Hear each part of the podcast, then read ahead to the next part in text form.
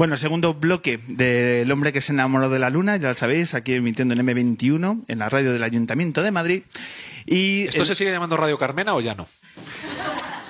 es, es- es que nunca se ha llamado Radio Carmena, lo llaman los... Nos del- entendemos, tú y yo el- nos El buenismo mal, lo llaman así, correcto. Lo llama mal. Así que, ¿Y, y- y esto va a seguir? vaya pregunta me No haces. tiene- tiene- una- El ¿Cuál? año que viene le vas a hacer una tienda de armónicas en, en el Tetuán. O sea, pa- ahora mismo para el ayuntamiento este local está ocupado. Efectivamente, hay una panda de buenistas trabajando cosas que no se deberían decir en público. Es Santiago Abascal a caballo, ¿qué pasa? Piti, esta gente te va a reventar la entrevista, ¿lo sabes? Buenas tardes. Con vosotros, el mejor analista y comentarista de baloncesto Correcto. que ha pisado la luna en los últimos dos meses, pero muchas cosas más. Con vosotros, el gran Piti Hurtado.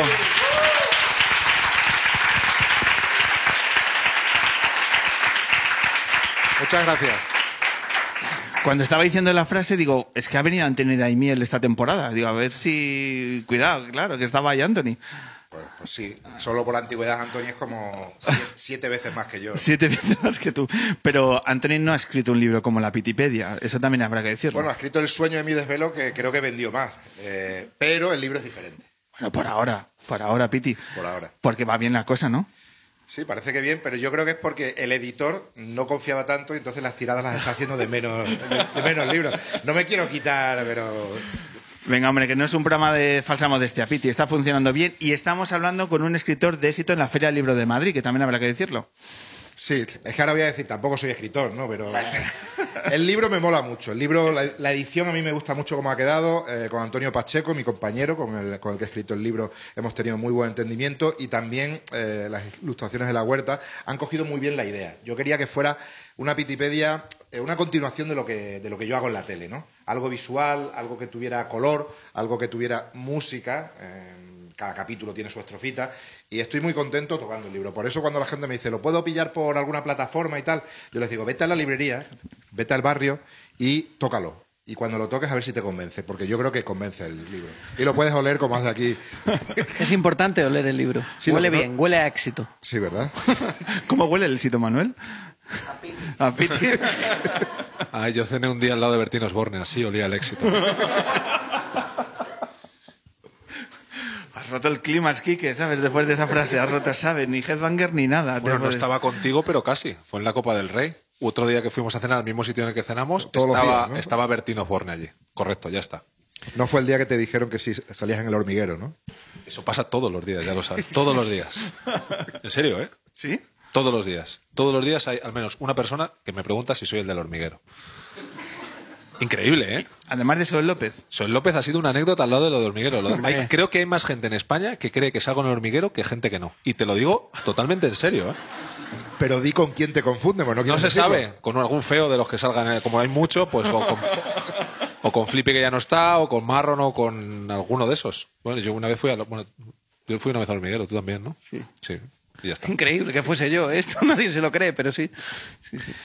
¿Para cuándo tu visita, Piti, a- al ¿A- hormiguero? ¿A dónde? Bueno, yo sé, digamos que como hago una cosa muy específica y en el plus creo que en el hormiguero no sabe quién soy.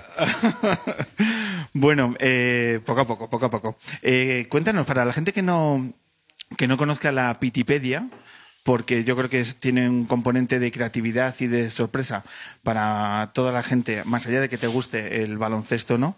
¿Qué puede encontrar cuando se abre finalmente el libro? ¿Qué es la Pitipedia? Bueno, la, Pitipedia como libro es eh, un compendio de cultura baloncestística, no de cultura general. Un compendio de, eh, bueno, lo que es eh, esos rasgos de cultura popular que vamos metiendo en las retransmisiones eh, dentro del baloncesto, ¿no? Cómo comparamos, por ejemplo, a un jugador de, Boston Celtics, Gordon Hayward, pues se nos parece mucho a Tony Alcántara. Entonces, en las retransmisiones hablamos de Tony Alcántara y eh, vamos metiendo un poco lo que hemos ido mamando en en música, en cine, en la tele, y la NBA, que te da mucho juego. Es verdad que el, eh, que el libro habla mucho del baloncesto de allí, del de aquí, del de antes y del de ahora, pero la NBA es un hilo conductor, ¿no? De hecho, la Pitipedia es el espacio o el segmento que me toca a mí presentar en el programa Generación NBA, donde estoy con, con Quique, ¿no? Y en el libro, bueno, pues hay ideas de las que yo traigo de la tele y otras que han ido surgiendo, ¿no? Hay friquilistas, ¿no? Ahí hablamos del most porky player, de los jugadores más guarros de la historia, del most horchata player, de los jugadores con menos sangre de- del baloncesto, ¿no? Bueno, desbarramos un poquito, ¿no? En ese sentido, y nos gusta que sea un baloncesto mm, que no sea muy importante quién gane y quién pierde, que no sea de mucha tensión, sino que vamos al detalle, vamos a un poco a, a disfrutar de, bueno, de, de la parte mm, existencial que tiene el baloncesto, de la parte bonita, colorida, un poco de cada detalle. Que también hay tantos detalles como en una liga como la NBA, hay tantas horas de retransmisión y demás que hay que aplicar muchas miradas para sacar un producto como el que finalmente hacéis. Vamos a hacer eh, un ejercicio de intentar llevar el sonido, vosotros cargáis mucho evidentemente en la imagen, ¿no? en, en el programa de televisión, pero vamos a intentar hacer eh, llevar la Pitipedia para que nuestros oyentes sepan un poco cuál es el aroma de vuestro trabajo aquí ahora en el Hombre Luna. Así suena, así os recomendamos lo que es la sección de televisión y ahora seguiremos hablando del libro. Así es la Pitipedia.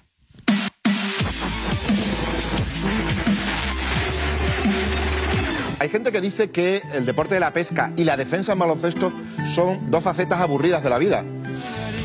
Pero Piti, Tres segundos, tres segundos. Estáis vendiendo humo con la Pitipedia. Se va a ir fuera. ¿Cómo se consigue que Joel Embiid salga fuera y que esté mm, anulado?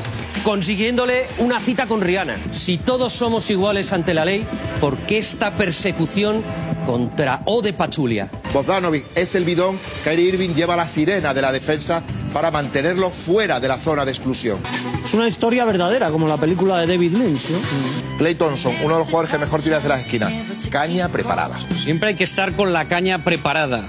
En la vida y en el baloncesto. Eso es. Ya pues está bien la Pitipedia. Lo que nuestros oyentes tienen que saber es que Piti Hurtado, ante todo, es un entrenador de baloncesto. Sí, yo estoy como en una excedencia, en una impostura ahora en la tele, eh, haciendo, pues bueno, comentando partidos de madrugada, por la tarde también, de, de ACB y Euroliga, y haciendo el programa, ¿no? Pero yo eh, soy entrenador de baloncesto, entrenado en todas las categorías habidas y por haber, y en casi todos los continentes habidos y por haber. He entrenado en Japón, en Latinoamérica, en, en España también, distintos equipos, y, y me gusta mucho la cantera, me gusta mucho entrenar a los mini, a, a los niños pequeños y en los campus de verano, que, que mola mucho estar con ellos. ¿Has utilizado, cuando estabas en tu faceta de entrenador, las redes sociales, los, los vídeos para ya eh, comunicar y hacer esa, esa actitud tuya de divulgar el baloncesto de una forma diferente y de pronto un día te llama Movistar? ¿Cómo ocurre eso? Mm, Bueno, yo creo que ven un poco los vídeos, los análisis que hago yo en, en mi canal de YouTube, en mi videoblog, y les gusta un poco cómo combino, pues eso, la, la música con, con el detalle, con un poquito de profundidad, intentando que no sea mucho, pero sí intentando, eh, bueno, quizás lo que hizo Antonio Lobato, enseñándonos lo que era un box y lo que era un pit lane y todo eso, pues a nivel de baloncesto, porque yo siempre he creído que los entrenadores, Aito y toda, toda esa generación fantástica de entrenadores, bueno, pues tenían ese punto de distancia con el público y parecía que ellos tenían el baúl de los secretos del baloncesto metidos debajo de su cama, ¿no? Y yo creo que el baloncesto es un poco más sencillo de lo que parece y no debemos ser tan puretas, sino que hay que abrirlo un poco y decir, un bloque directo es que dos señores se crucen y la defensa se despiste, ¿no? Bueno, un poco por ahí, ¿no? Eh, y eso se agradece, ¿no? Porque eh, si únicamente explicáramos el deporte para la gente que lo entiende en profundidad, esto sería muy aburrido. Muy aburrido, muy, muy aburrido. Y también hay que decir que los entrenadores nos ponemos con ese punto de tensión, eh, con ese punto como de mm, seriedad, ¿no? Y al final es un juego que tiene mm, mucha parte aleatoria. O sea que la pelota entra o no entra y, eso es lo que termina haciendo que ganen o pierdan, ¿no? Yo en la Pitipedia sí que hablo un poco de que la victoria o la derrota no debe ser tan importante. Hay un capítulo que estábamos ahora ojeando Kiki y yo, eh, los equipos que juegan bien. Pues hablo mucho de, de los Sacramento Kings, un equipo de la NBA de principios de este siglo que jugaba muy bien a baloncesto y que no ganó nunca, pero que se pasaban el balón, que eran muy altruistas, que eran muy generosos en el, en, en- en el tratar el juego ofensivo, sobre todo, ¿no? Quique Manuel, ¿qué os parece la Pitipedia como sección y como libro? Piti, Piti es eh, un entrenador con mucho conocimiento del juego, pero es, es eh, uno de los mejores comunicadores que hay en la tele. Cuando nosotros, eh, muchas veces cuando tú presentas un programa y tienes colaboradores, hay colaboradores con los que tú te tensas y colaboradores con los que te relajas. Cuando te apiti te relajas absolutamente. O sea, sabes que el programa está mejorando y que él lo está haciendo muy bien, entonces tú te, te pones como espectador a mirarle, a aprender de lo que él te está contando y a intentar, si él te pide te hace una pregunta, pues intentar estar atento para respondérsela, darle un poco de bola y lo que siempre intenta un presentador, que es que sus colaboradores brillen lo más... Bueno, lo que siempre intenta un presentador que es buena persona, que es intentar que tus, que tus colaboradores brillen... Es que no- los hay que no, o sea, no nos vamos a... Que tus colaboradores brillen mucho, porque cuanto más brillen los colaboradores, mejor es el programa. Piti es un comunicador brutal. Brutal. Quique es amigo de antes de la tele, ¿eh? Sí, pero es- se, se está notando mucho. Pero es, pero es un comunicador de verdad muy bueno. Y la gente, incluso la gente que no sepa nada de baloncesto, que os vais a Movistar, cogéis el último Generación NBA y le vais a hacer eh, el último. Bueno, el, último, el último no ha montado mucho show, pero otros que, han montado shows, o sea. Lo bien que estructura las cosas, la cultura musical que tiene, la cultura eh, cinematográfica que tiene. Sí, por poner un ejemplo lo que está diciendo este año, al principio de la temporada, hablamos de Kawhi Leonard, que es un jugador de Toronto, que es como muy androide. Entonces, bueno, cogí la película Blade Runner, hicimos un pequeño montaje, yo me disfracé así con, con el, con el pelo mojado, una gabardina y tal, y pusimos unos maniquíes. Entonces bajamos la luz y entonces yo iba con una pistola por ahí, y claro, esto decía, pero este es subnormal que está haciendo, ¿no? Yo quería explicar pues que estábamos buscando un androide y ese androide era Kawhi Leonard, y bueno, por ahí. Mira, yo, yo te diré una cosa. Yo me veo todos los playoffs de la NBA. Me los veo, no todos los partidos, me veo resúmenes. Tengo técnicas para poder ver todo. Si el, si el partido, yo tengo una técnica que es, hay resúmenes de 10 minutos. Si en el último cuarto van igualados, esto es ya en cuartos, ¿eh? Me lo veo entero. Entonces, así puedo ver todos los partidos. Soy un pesado con eso, tú lo sabes. Sí, sí, vamos. Me- soy Si un obsesivo. si solo fuera con Entonces, eso. gente como Piti, eh, en general, gente como Piti provoca una cosa que cada vez que le veo le, le trallo la cabeza, pero vamos. Es verdad, ¿no pasa O que no- braseáis a gente a la que est- está en lo que, en, yo qué sé, De en repente- política, en la NBA algo que te gusta, que lo coges y le pegas unas brasas Sí, sí, sí, que le meto flipa? una brasa, siempre que le veo, le meto una brasa. Joder, él tiene mucha paciencia. Sí. Porque quiero contrastar todo lo que pienso con él. Es que también profesor. tengo dos Yo le hijos, llamo el ¿eh? profesor. Me pasa como a este, que tengo, do- tengo dos niños, entonces cuando me viene hay que explicarlo, macho. Claro. Sí, sí. Claro, claro. Está Y luego que yo, a mí me gusta mucho el baloncesto, jugué de, de adolescente, iba a campus y me hubiese gustado que fuese mi, mi entrenador en uno de esos campus. Gran comunicador. Sí. Se- seguro que gran entrenador, pero lo que yo sé más que es en la comunicación, grandísimo comunicador. ¿Cómo conseguiste que Guille Jiménez y Anthony Daimiel se disfrazaran en el, el año... Tiene un poco de truco, porque Guille es más payaso que yo. Correcto. O sea, Guillermo, Guillermo entra a todo o va por delante o te dice, oye, esta semana que Entra todo.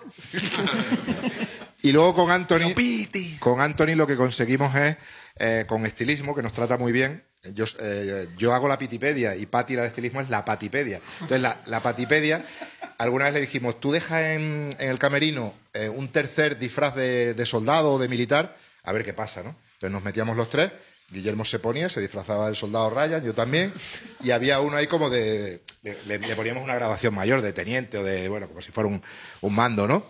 Y claro, Anthony miraba y tal, ¿me tengo que poner esto? Y Sí. Y, An- y Anthony, Anthony es, el, bueno, yo no le he visto decir que no nunca a nada. Sí. A mí me da mucho pudor eh, pedírselo, porque era como... joder, el Que es de. Va- es de Valladolid, hay que decir eso. O sea, es una persona que no, le gusta, ¿verdad? Eh, exterior, ¿sabes? No le gusta como hacer el. Es para adentro, ¿no? no- claro, es para adentro. Es para adentro. Sí, como pa' tú, dentro. como tú. Pero yo también de Sí. Pero es verdad que es que es, que es, que es una, buena, es una persona que, vamos. Le, pi- le pidas a nivel profesional, incluso a nivel personal, lo que sea, es que es un amor, un amor de persona. Hemos comenzado el programa leyendo el prólogo que, Suyo. que lleva la Qué firma bien de escribe el tío, además, ¿eh? Qué bien escribe. Y es uno de los que me ha dado la razón de tanto que le brasé de que LeBron está sobrevalorado. Me lo dijo para que me callase, pero eh, por eso es buena Ahora, persona. yo quiero mediar en esa polémica un poco. ¿Quieres mediar? Sí, quiero mediar un poco. Porque... ¿Podemos abrir esta polémica? Sí, La este- agria polémica, agria. ¿no? Agria y... Sí, es dura, es dura. India sí. polémica, ¿no? Sí.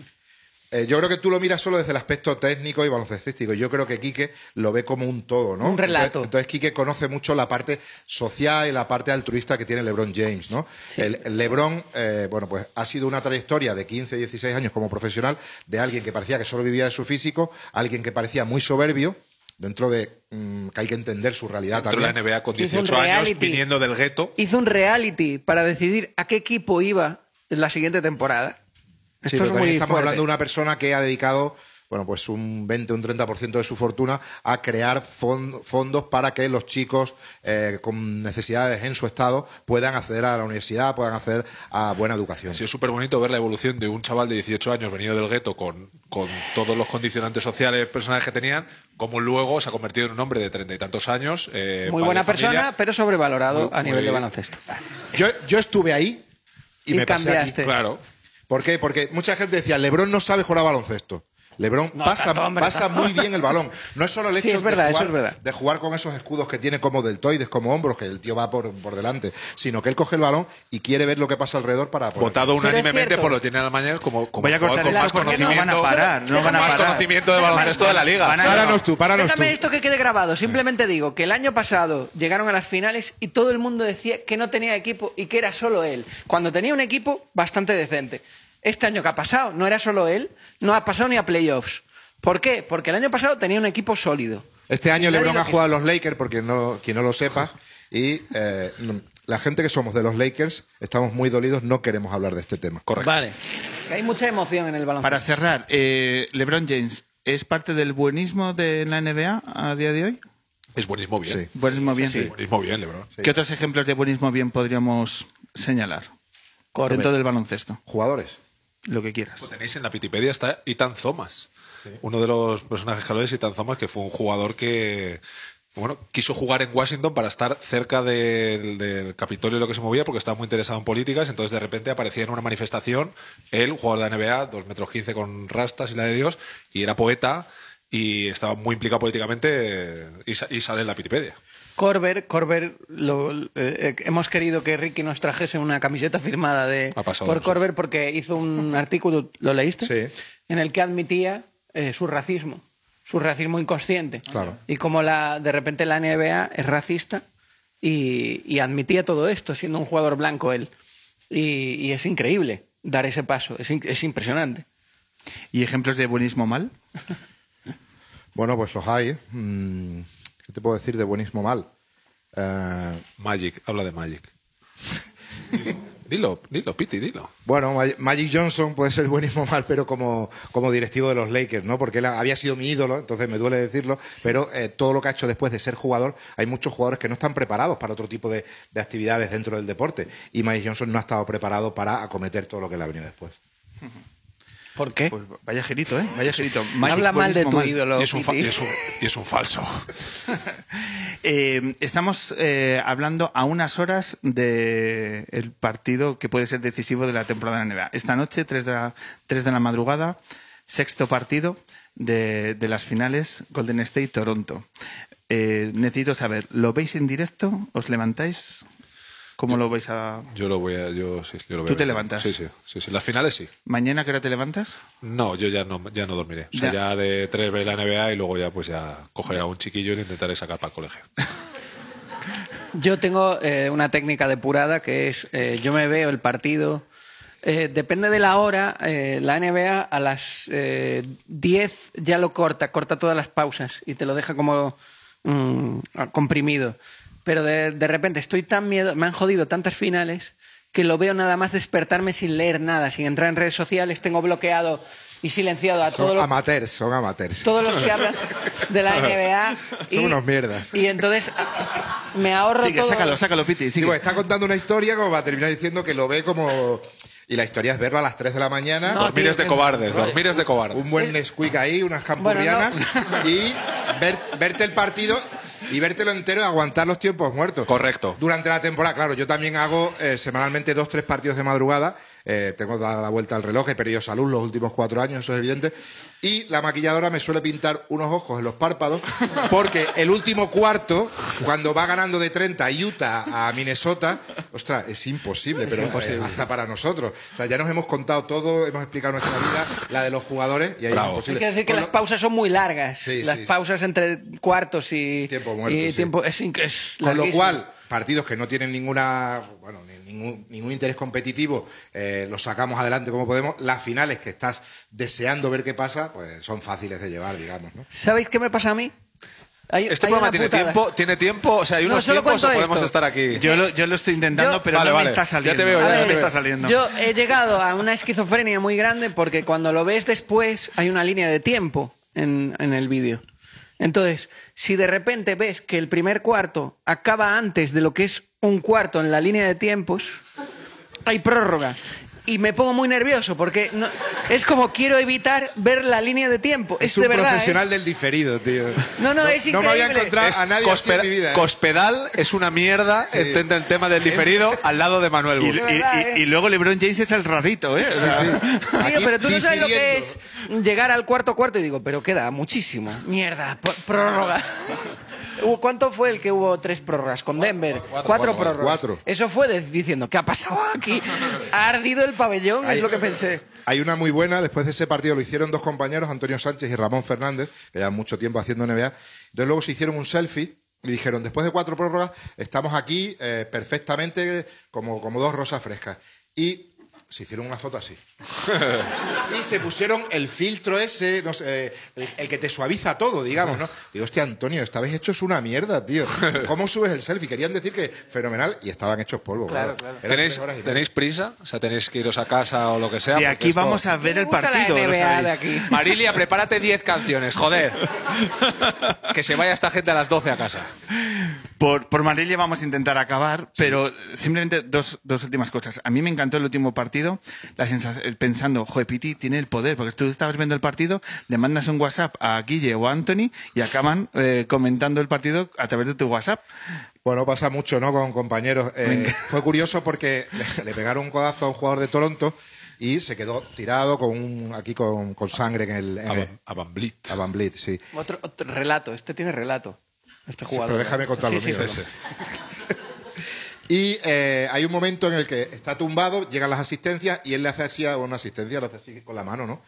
Yo lo veo, pero es verdad que yo le había puesto ya un mensaje a, a Daimiel diciéndole, oye, están utilizando esta defensa, ¿no?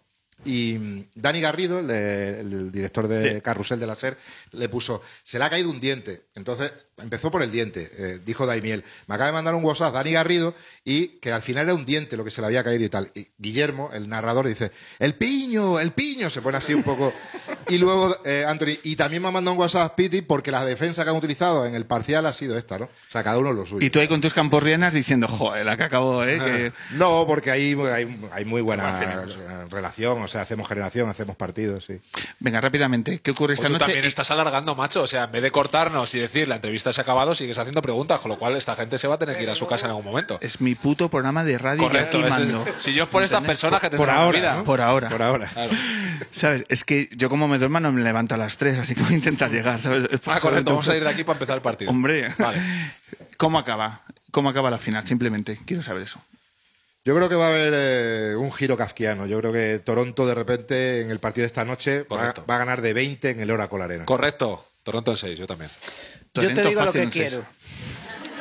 Yo quiero eh, que Toronto gane al séptimo partido, pero Curry haga, y sea en plan descomunal. Con esto disfrutaré mogollón, porque yo me vinculo emocionalmente a cosas. Ya lo veo, ya lo veo. eh, Toronto eh, eh, me emociona porque está Margasol, porque está Ibaka, etcétera, Scariolo, pero Curry me parece que es un jugador dentro de lo bueno que es infravalorado y quiero que lo megapete. Claro, vas a ver, ¿sabes por qué? ¿Sabes lo que pasa en la vida? Yo a Carrie me cae, no me cae mal, porque luego ha tenido gestos anti-Bush y todo esto, porque yo todo lo mido por lo, lo política. Pero claro, como él es, él es hijo de un jugador que fue jugador de la Es NBA. un rico, es un rico. Entonces él nació rico. Entonces a mí es como que, pff, pues Carrie como si Ah, no pasara. Entonces yo soy, yo soy más de que gane ese Chivaca, que nació ahí en la guerra en Congo-Brazzaville. Pues yo Ese es que un poco gane, más. solo que Curry dé Pues una yo Curry, lección pues sí. a esta- le dé una lección aquí, que Pues yo eso si es lo se que quiero. lesiona a Carrie en vez de Durant, lo hubiera preferido. Están a gusto los dos, habéis visto. Poco. Debate sociopolítico de la NBA. Curry ha cambiado la NBA, eso es Eso es así. verdad, eso es verdad. Bueno, pues podríamos estar aquí hablando hasta el final de la Liga de Venezuela. pero pero no Marilia, lo está poniendo. Marilia está poniendo Marilia está- diciendo, a mí esta emboscada no me la volvéis a hacer. ¿eh?". Pues eh, nada, mil gracias, eh, Piti, por acercarte, Gracias a ti. por acercarte. Espero que hayas disfrutado de estos minutos con, con tu Pitipedia. Enhorabuena a ti y a toda la gente que ha Librazo, acompañado. compradlo, de verdad, regalárselo a gente. Cualquier chaval o chavala que le guste un poco el básquet, si le regaláis ese libro, es que lo vais a petar es fuerte. como muy jugoso. el Es libro. maravilloso el Sí, sí, libro. Es De verdad, es espectacular. Es espectacular. Y, y enhorabuena también a toda la gente que, que trabajáis para hacer de la NBA un producto tan, tan interesante, en partes por el trabajo que hacéis cada, cada noche, así que también en poner en, en valor. Y nada, ya ahora escuchar a Malilia, que tiene unos temazos y demás. Yo venía a eso, yo venía a eso, pero Esto, era- esto es el prólogo. Esto es el prólogo, la excusa para dar paso Los a Malilia. Un fuerte aplauso. Pidi Hurtado.